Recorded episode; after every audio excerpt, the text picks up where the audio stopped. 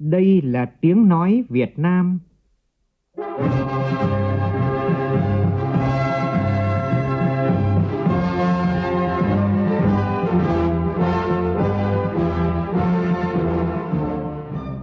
là tiếng nói Việt Nam, phát thanh từ Hà Nội, thủ đô nước Cộng hòa xã hội chủ nghĩa Việt Nam.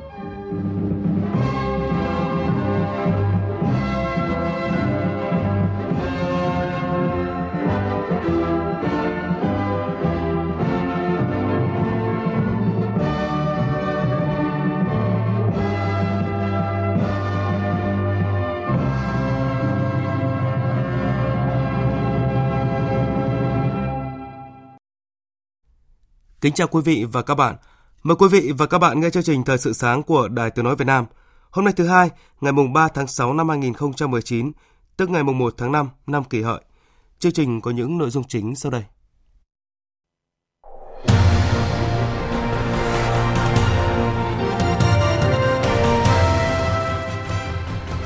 Thủ tướng Nguyễn Xuân Phúc yêu cầu thành phố Hà Nội xem xét xử lý tình trạng hàng loạt khu đô thị kiểu mẫu đối mặt với nguy cơ bị phá vỡ quy hoạch mà báo chí phản ánh. Sáng nay, Quốc hội nghe tờ trình và thảo luận ở hội trường về dự kiến chương trình giám sát của Quốc hội năm tới. Trước phiên thảo luận, các đại biểu cho rằng Quốc hội cần tiếp tục nâng cao chất lượng giám sát để đáp ứng mong mỏi của cử tri.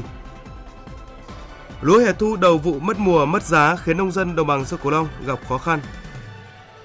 Trong phần tin quốc tế, Tổng thống Mỹ hôm nay bắt đầu chuyến thăm Vương quốc Anh. Hơn 10.000 cảnh sát Anh được điều động đảm bảo công tác an ninh trong chuyến thăm này.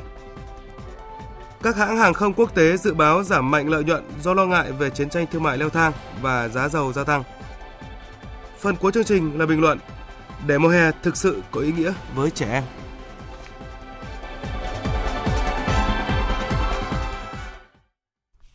Bây giờ là tin chi tiết. Sáng nay, Quốc hội nghe tờ trình và thảo luận ở hội trường về dự kiến chương trình giám sát của Quốc hội năm tới.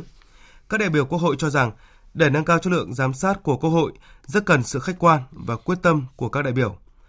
Ghi nhận trước phiên thảo luận của nhóm phóng viên Nguyễn Hằng và Nguyên Nhung. Các đại biểu Quốc hội đánh giá vẫn còn những chuyên đề giám sát chưa giải quyết được đến tận cùng của vấn đề, đặc biệt với những vấn đề mang tính cụ thể, chi tiết, kỹ thuật. Vì vậy, Quốc hội cần tiếp tục nâng cao hơn nữa chất lượng giám sát để đáp ứng mong mỏi của đại biểu Quốc hội và cử tri.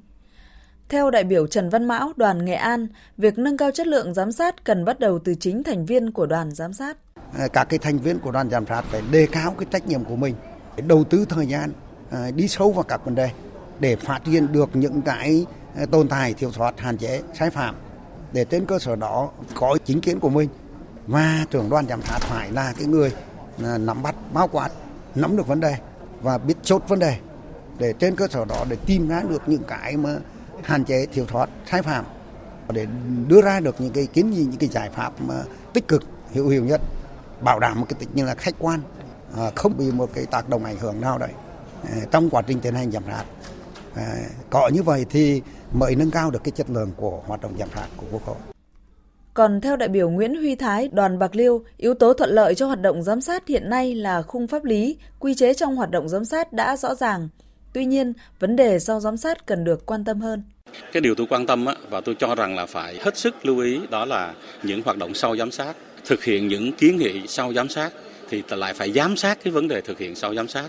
Để mà cái hoạt động giám sát đoàn đại biểu quốc hội cũng như đại biểu quốc hội thực chất nó đi vào hiệu quả. Và chính điều này nó làm tăng cho cái cái vị thế của quốc hội cũng như là từng đoàn đại biểu quốc hội và từng vị đại biểu quốc hội. Đại biểu Phạm Tất Thắng đoàn Vĩnh Long cho biết. Cái hoạt động giám sát là một chức năng quan trọng của quốc hội thực hiện theo luật và thể hiện cái quyền của người dân thông qua cái ủy quyền với quốc hội.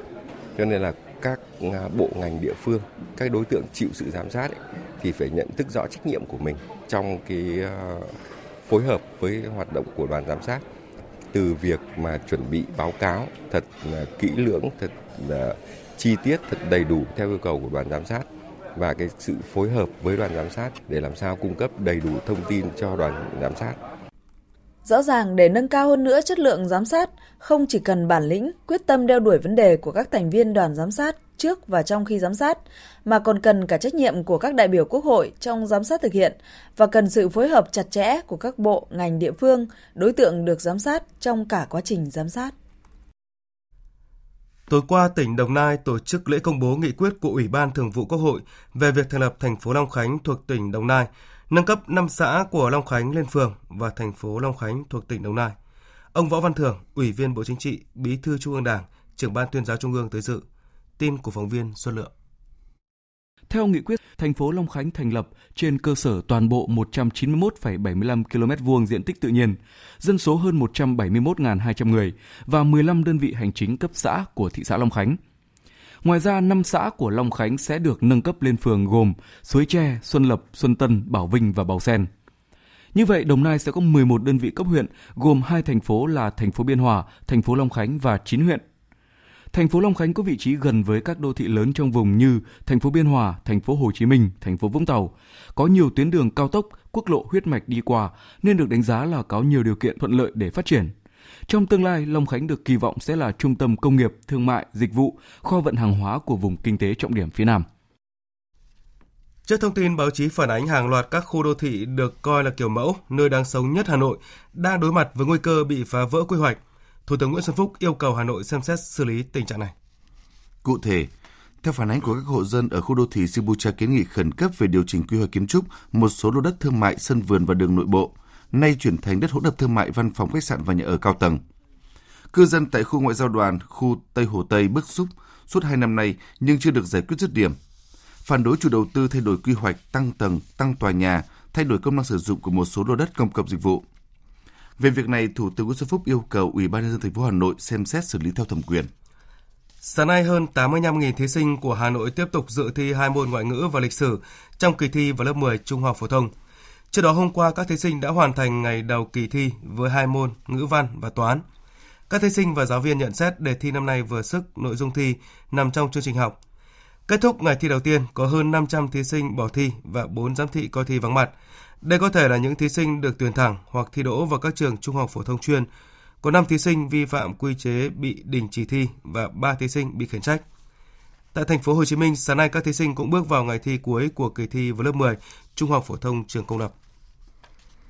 Hiệp định thương mại tự do giữa Việt Nam và Liên minh châu Âu EVFTA sẽ mở ra rất nhiều cơ hội và lợi ích cho doanh nghiệp Italia, đặc biệt cho những doanh nghiệp vừa và nhỏ trong việc tiếp cận những thị trường mới – đây là thông điệp chính của các hội thảo xúc tiến hợp tác kinh tế thương mại song phương diễn ra trong hai ngày qua tại thành phố Parma và Piacenza, miền Bắc Italia. Với chủ đề ASEAN một cơ hội mới con đường Việt Nam trong hai ngày liên tiếp, các buổi hội thảo đã thu hút sự tham gia của đại diện Liên đoàn Công nghiệp hai thành phố này, đại diện của nhiều doanh nghiệp vừa và nhỏ từ địa phương hoạt động trong các lĩnh vực chế biến thực phẩm, mỹ phẩm, kho vận. Tại các buổi hội thảo, các đại biểu đều nhất trí cho rằng Hiệp định Thương mại Tự do giữa Việt Nam và Liên minh châu Âu EVFTA được định dạng như một kiểu hiệp định thế hệ mới, giúp mang lại lợi ích cho cả hai bên, có tác động tích cực đến đầu tư thương mại về lâu dài, cũng như quan hệ song phương. Bên cạnh đó, Việt Nam hoàn toàn có thể đóng vai trò như cầu nối để hàng hóa của Italia nói riêng và của châu nói chung đi vào thị trường ASEAN đang còn rất triển vọng với khoảng 550 triệu người tiêu dùng, giúp nhân rộng lợi ích của các doanh nghiệp. Báo chí địa phương đánh giá rằng Việt Nam chính là đối tác chiến lược của hệ thống các doanh nghiệp nhỏ và vừa. Vụ hè thu năm nay, nông dân các tỉnh đồng bằng sông Cửu Long sản xuất khoảng 1,6 triệu hecta. Hiện nay các tỉnh Đồng Tháp, Hậu Giang, thành phố Cần Thơ bắt đầu thu hoạch lúa hè thu sớm nhưng năng suất không cao và giá lúa cũng thấp khiến nông dân không có lãi nhiều. Cụ thể, năng suất lúa năm nay chỉ đạt khoảng từ 5 đến 6 tạ một công, tức khoảng 1.000 mét vuông, giảm từ 1 đến 2 tạ một công so với vụ trước – lúa giảm năng suất do năm nay thời tiết bất lợi, nắng nóng gay gắt khiến lúa chưa phát triển. Điều đáng lo ngại là giá lúa đầu vụ lúc này không cao. Lúa tươi loại thường được các thương lái thu mua từ 4.200 đến 4.300 đồng một kg. Lúa tía hạt dài khoảng từ 4.500 đến 4.600 đồng một kg, giảm khoảng 800 đồng một kg so với cùng kỳ. Tính ra người nông dân lãi rất thấp, chỉ khoảng từ 500.000 đến 900.000 đồng một công. Chỉ trong 3 năm qua, nông dân tỉnh Tiền Giang đã tự phát chuyển đổi gần 5.000 hecta ruộng lúa vùng lũ sang trồng cây ăn trái. Đa số các loại cây ăn trái được nông dân chọn trồng là mít giống Thái và sầu riêng, tập trung nhiều nhất là huyện Cái Bè, Cai Lậy và Tân Phước. Việc nhân rộng diện tích cây ăn quả trên nền đất lúa đã phá vỡ quy hoạch, kéo theo những hệ lụy sau này về đầu ra của sản phẩm và gây mâu thuẫn giữa hai mô hình sản xuất lúa cây ăn quả. Đồng thời khi có lũ lớn về thì sẽ bị thiệt hại nặng nề. Hiện nay, chính quyền và các ngành chức năng của tỉnh Tiền Giang đã tuyên truyền vận động người nông dân không chạy theo phong trào, không nên trồng cây ăn trái cho vùng đất ngập lũ. Đặc biệt, đối với cây sầu riêng và cây mít, tuy hiện tại giá cao nhưng đầu ra chưa ổn định, thường tái diễn tình trạng được mùa mất giá. Tiến sĩ Nguyễn Văn Hòa, Phó Viện trưởng Viện Cây quả miền Nam khuyến cáo không nên phát triển ồ ạt cây mít và cây sầu riêng. Sầu riêng hay là mít Trung Quốc, các nước Đông Nam Á thì họ mua mình nhiều, nhưng mà đối với Úc với các nước châu Âu, Mỹ thì họ không có thích cái mùi thì sầu riêng hay là mít. Cho nên là thời gian tới nếu mà mình phát triển quá ồ ạt mà tự phát như vậy, chưa có theo cái cái quy hoạch của nhà nước, thì có thể là nhà nước sẽ khó hỗ trợ để lo được cái đầu ra cho sản phẩm. Nhà nước nhận thấy được cái việc này có định hướng cho người nông dân thì nó sẽ tốt hơn. Bộ đội biên phòng tỉnh Quảng Bình vừa bắt thêm một đối tượng nguy hiểm nằm trong đường dây mua bán vận chuyển 100.000 viên ma túy tổng hợp từ Lào về nước ta, tin cho biết. Sau khi đối tượng cầm đầu đường dây vận chuyển 100.000 viên ma túy tổng hợp từ Lào về Việt Nam là Thảo Phết, sinh năm 1969, trú tại tỉnh Polikhamsay của Lào bị bắt. Ban chuyên án nhận thấy đây là một đường dây mua bán vận chuyển ma túy qua biên giới hết sức phức tạp và nguy hiểm. Vì vậy, bằng các biện pháp nghiệp vụ, ban chuyên án tiếp tục truy bắt đối tượng còn lại – và đã bắt giữ đối tượng Thảo Nhi Vàng, 32 tuổi, trú tại tỉnh Polikhamsay của Lào, cùng một số tăng vật khác khi đối tượng này đang lẩn trốn trong khu vực biên giới Việt-Lào. Như tin đã đưa cách đây hai ngày, lực lượng phòng chống ma túy và tội phạm Bộ đội Biên phòng Quảng Bình phối với các lực lượng chức năng của Sở An ninh tỉnh Khăm Muộn Lào đã bắt giữ thảo Phết cùng tăng vật là 100.000 viên ma túy tổng hợp.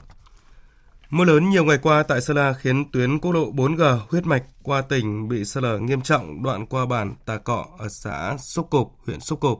Giao thông bị ách tắc nhiều giờ đồng hồ trong chiều qua. Quốc lộ 4G là tuyến đường huyết mạch nối từ thành phố Sơn La đến huyện Sông Mã Sốp Cộp, nên số lượng xe lưu thông trên toàn tuyến rất lớn. Ngay sau khi nhận được thông tin, cơ quan chức năng và cảnh sát giao thông của huyện Sốp Cộp đã có mặt tại hiện trường phân luồng giao thông – hướng dẫn các phương tiện di chuyển trên đường an toàn và điều máy xúc xuống săn gạt đất đá tại điểm bị sạt lở đất. Hiện đang bước vào mùa mưa, tình hình thời tiết diễn biến bất thường, người dân đi lại trên quốc lộ 4G cần chú ý quan sát, tránh tình trạng tai nạn đáng tiếc xảy ra. Còn tại thành phố Hồ Chí Minh, chiều qua dù cơn mưa kéo dài chỉ khoảng 30 phút nhưng nhiều tuyến đường cao điểm của thành phố đã bị ngập úng, giao thông gặp khó khăn như đường Lê Văn Thọ, Cây Trâm, Phạm Văn Chiêu ở quận Gò Vấp, đường Soi 10, Kha Vạn Cân ở quận Thủ Đức, vân vân.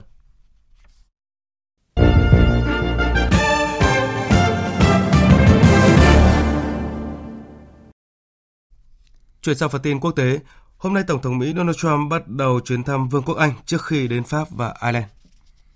Trong 3 ngày ở thăm London, Tổng thống Donald Trump sẽ được nữ hoàng Elizabeth, thái tử Charles đón tiếp tại Điện Buckingham, có cuộc đối thoại với Thủ tướng Anh Theresa May. Dự kiến sẽ có các cuộc biểu tình được tổ chức tại London trong thời gian diễn ra chuyến thăm của Tổng thống Mỹ. Hơn 10.000 cảnh sát Anh được điều động làm công tác an ninh trong chuyến thăm – cảnh sát Anh dự kiến sử dụng 25 triệu bảng cho các chi phí an ninh liên quan đến chuyến thăm của Tổng thống Mỹ. Ngoại trưởng Mỹ Mike Pompeo vừa tuyên bố Mỹ sẵn sàng đàm phán với Iran một cách vô điều kiện. Bình luận của ông Pompeo đánh dấu lần đầu tiên kể từ khi đơn phương rút khỏi thỏa thuận hạt nhân Iran hồi tháng 5 năm ngoái. Chính quyền Mỹ nhấn mạnh rõ ràng quan điểm sẵn sàng đàm phán với Tehran mà không có điều kiện ràng buộc.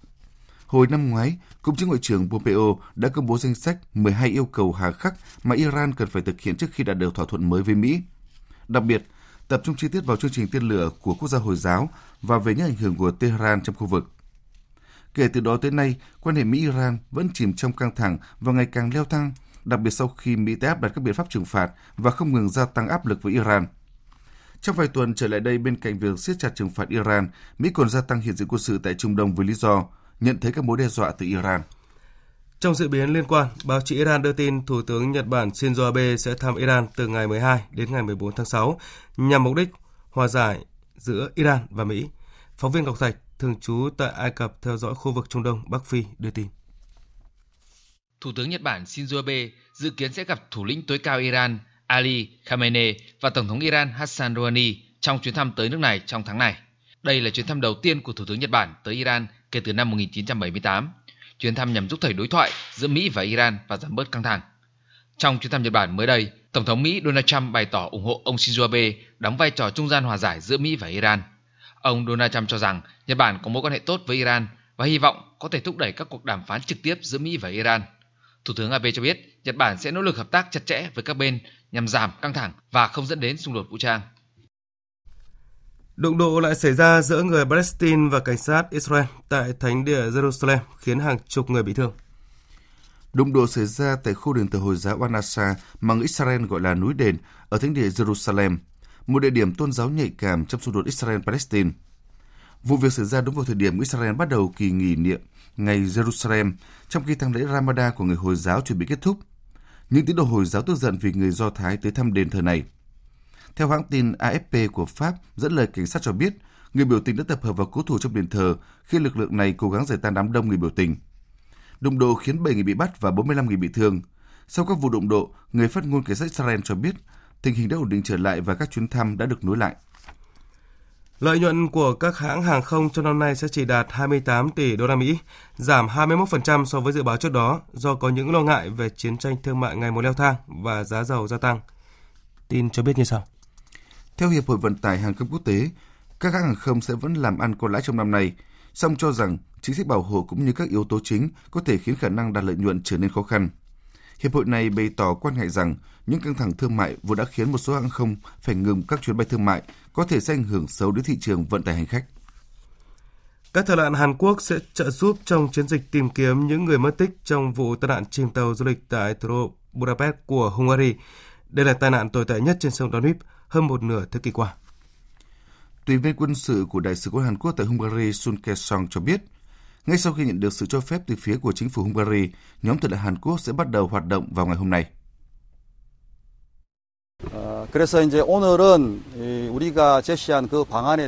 Chúng tôi đang chuẩn bị cho kế hoạch và sẵn sàng thực hiện chiến dịch tìm kiếm. Hungary sẽ cung cấp các trang thiết bị cần thiết. Tuy nhiên, chúng tôi vẫn cần nhận được sự cho phép cuối cùng từ chính phủ Hungary. Dự kiến thỏa thuận sẽ đạt được vào sáng nay. Ngay sau khi nhận được quyết định, chúng tôi sẽ bắt đầu họp và thực hiện chiến dịch tìm kiếm. Chiếc tàu du lịch chở một nhóm hành khách người Hàn Quốc gặp nạn trên sông Danube hôm 29 tháng 5 vừa qua. Tính đến thời điểm này, có 7 người Hàn Quốc được cứu, tìm thấy 7 thi thể trong đêm xảy ra thảm họa. 21 người, trong đó có 19 người Hàn Quốc và 2 người Hungary vẫn mất tích và được cho là đã thiệt mạng. Tiếp theo là tin thể thao.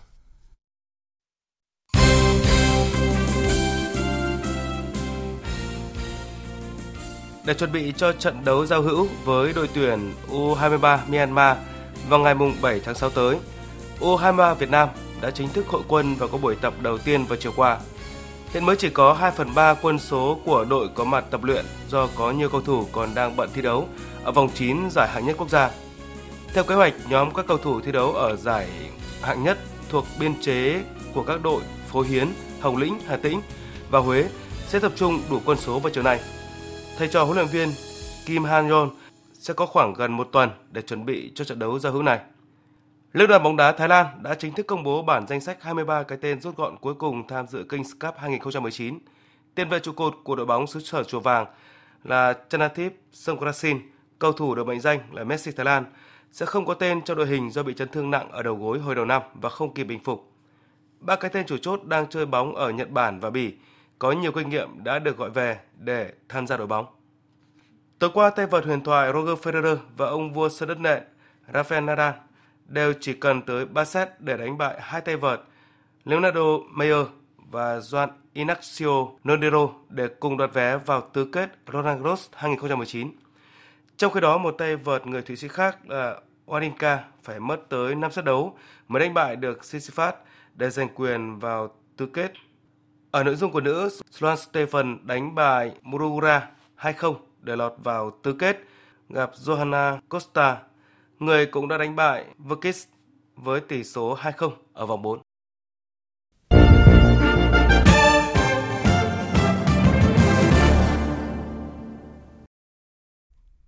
Thưa quý vị và các bạn, nghề hè là dịp để lứa tuổi học sinh có thời gian thư giãn và trải nghiệm thực tế. Vậy nhưng hiện nay, các em ít có sân chơi, nhiều em lại phải học thêm, học nâng cao nên thời gian nghỉ hè quá ngắn ngủi, ít để lại dấu ấn khiến các em thiệt thòi về mặt tinh thần lẫn thể chất.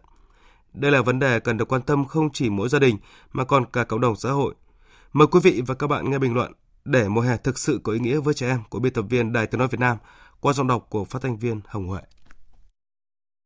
Mùa hè có một khoảng thời gian học sinh được nghỉ để tạm rời xa guồng quay đều đặn hàng ngày.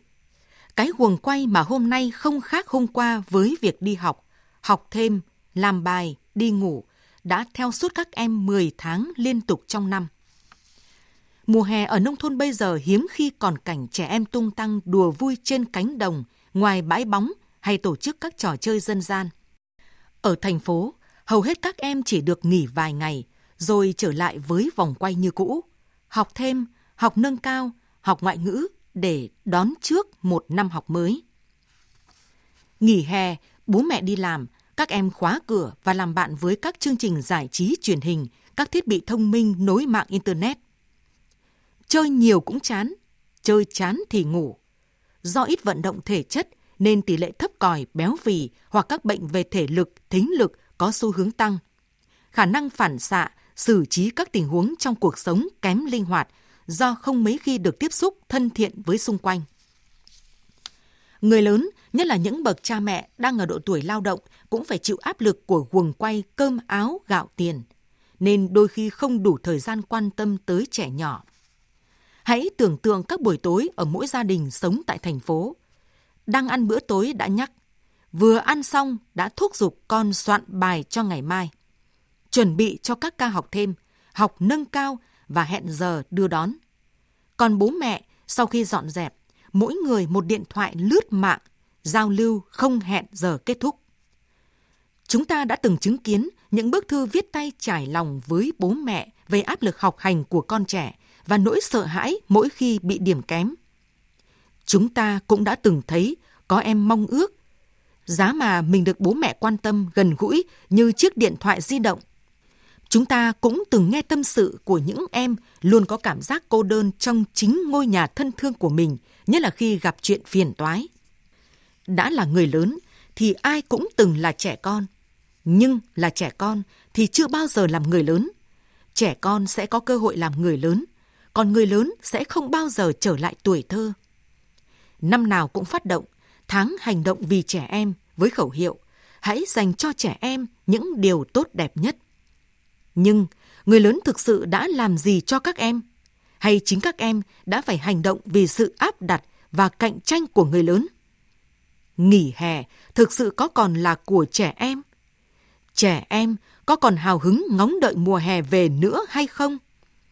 Chúng ta đang hả hê với những cơn mưa điểm 10. Chúng ta thích thú với tấm giấy khen con mình học giỏi mỗi năm để tung lên mạng khoe với bạn bè. Nhưng những kết quả ấy có thực sự làm các em hạnh phúc hay chỉ mang lại niềm vui thành tích cho mỗi người lớn chúng ta? Nhiều chuyên gia đã khuyến cáo, hãy biết lắng nghe, trân trọng, biết trò chuyện, chia sẻ với trẻ em. Nên dành khoảng thời gian lắng nghe, nói chuyện với con trẻ nhiều hơn chiếc điện thoại di động. Người lớn cũng đừng quá mất thời gian đi tìm lớp học thêm, lên lịch học dày đặc cho trẻ vào dịp nghỉ hè. Xin đừng quên rằng, trẻ em cũng có nhu cầu được thể hiện mình, được nghỉ ngơi, vui chơi, giải trí. Muốn trẻ em có khoảng thời gian nghỉ hè đúng nghĩa, ngoài việc giảm áp lực học hành thi cử của ngành giáo dục, thì người lớn hãy lắng nghe trẻ em khóc, trẻ em cười. Đừng để các em phải hỏi, người lớn đang giấu mùa hè của con đi đâu? Quý vị và các bạn vừa nghe bình luận để mùa hè thực sự có ý nghĩa với trẻ em. Dự báo thời tiết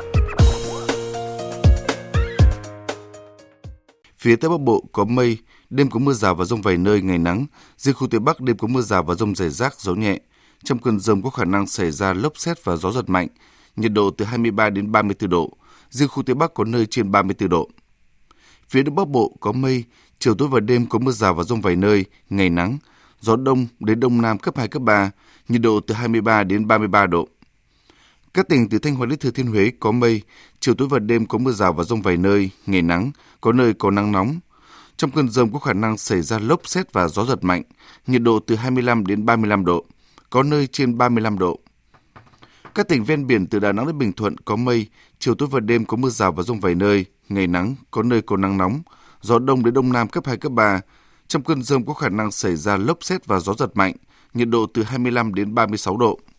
Tây Nguyên có mưa rào và rông rải rác, ngày nắng, gió nhẹ. Trong cơn rông có khả năng xảy ra lốc xét và gió giật mạnh, nhiệt độ từ 21 đến 34 độ. Nam Bộ có mây, có mưa rào và rông rải rác. Trong cơn rông có khả năng xảy ra lốc xét và gió giật mạnh, nhiệt độ từ 25 đến 35 độ. Khu vực Hà Nội, ngày nắng, chiều tối và đêm có mưa rào và rông vài nơi, nhiệt độ từ 24 đến 33 độ. Dự báo thời tiết biển Bắc Vịnh Bắc Bộ có mưa rào và rông rải rác, tầm nhìn xa trên 10 km, giảm xuống từ 4 đến 10 km trong mưa, gió nhẹ. Trong cơn rông có khả năng xảy ra lốc xoáy và gió giật mạnh. Nam Vịnh Bắc Bộ và vùng biển từ Quảng Trị Quảng Ngãi có mưa rào và rông vài nơi, tầm nhìn xa trên 10 km, gió Nam đến Đông Nam cấp 3, cấp 4. Vùng biển từ Bình Định đến Ninh Thuận không mưa, tầm nhìn xa trên 10 km, gió nhẹ. Vùng biển từ Bình Thuận Cà Mau có mưa rào rải rác và có nơi có rông, tầm nhìn xa trên 10 km, giảm xuống từ 4 đến 10 km trong mưa, gió nhẹ. Trong cơn rông có khả năng xảy ra lốc xoáy và gió giật mạnh. Vùng biển từ Cà Mau đến Kiên Giang, bao gồm cả Phú Quốc, có mưa rào rải rác và có nơi có rông, tầm nhìn xa trên 10 km, giảm xuống từ 4 đến 10 km trong mưa. Trong cơn rông có khả năng xảy ra lốc xoáy và gió giật mạnh. Khu vực Bắc Biển Đông và khu vực quần đảo Hoàng Sa có mưa rào và rông vài nơi, tầm nhìn xa trên 10 km, gió Nam đến Đông Nam cấp 3, cấp 4. Khu vực giữa Biển Đông có mưa rào và rông vài nơi, tầm nhìn xa trên 10 km, gió nhẹ. Khu vực Nam Biển Đông và khu vực quần đảo Trường Sa có mưa rào và rông rải rác, tầm nhìn xa trên 10 km, giảm xuống từ 4 đến 10 km trong mưa. Trong cơn rông có khả năng xảy ra lốc xoáy và gió giật mạnh. Vịnh Thái Lan có mưa rào và rông vài nơi, tầm nhìn xa trên 10 km, gió nhẹ. Thông tin dự báo thời tiết vừa rồi cũng đã kết thúc chương trình Thời sự sáng của Đài Tiếng Nói Việt Nam. Chương trình do các biên tập viên Thanh Trường Xuân Hào biên soạn và thực hiện với sự tham gia của phát thanh viên Đoàn Hùng, kỹ thuật viên Đoàn Thanh, chịu trách nhiệm nội dung Nguyễn Mạnh Thắng.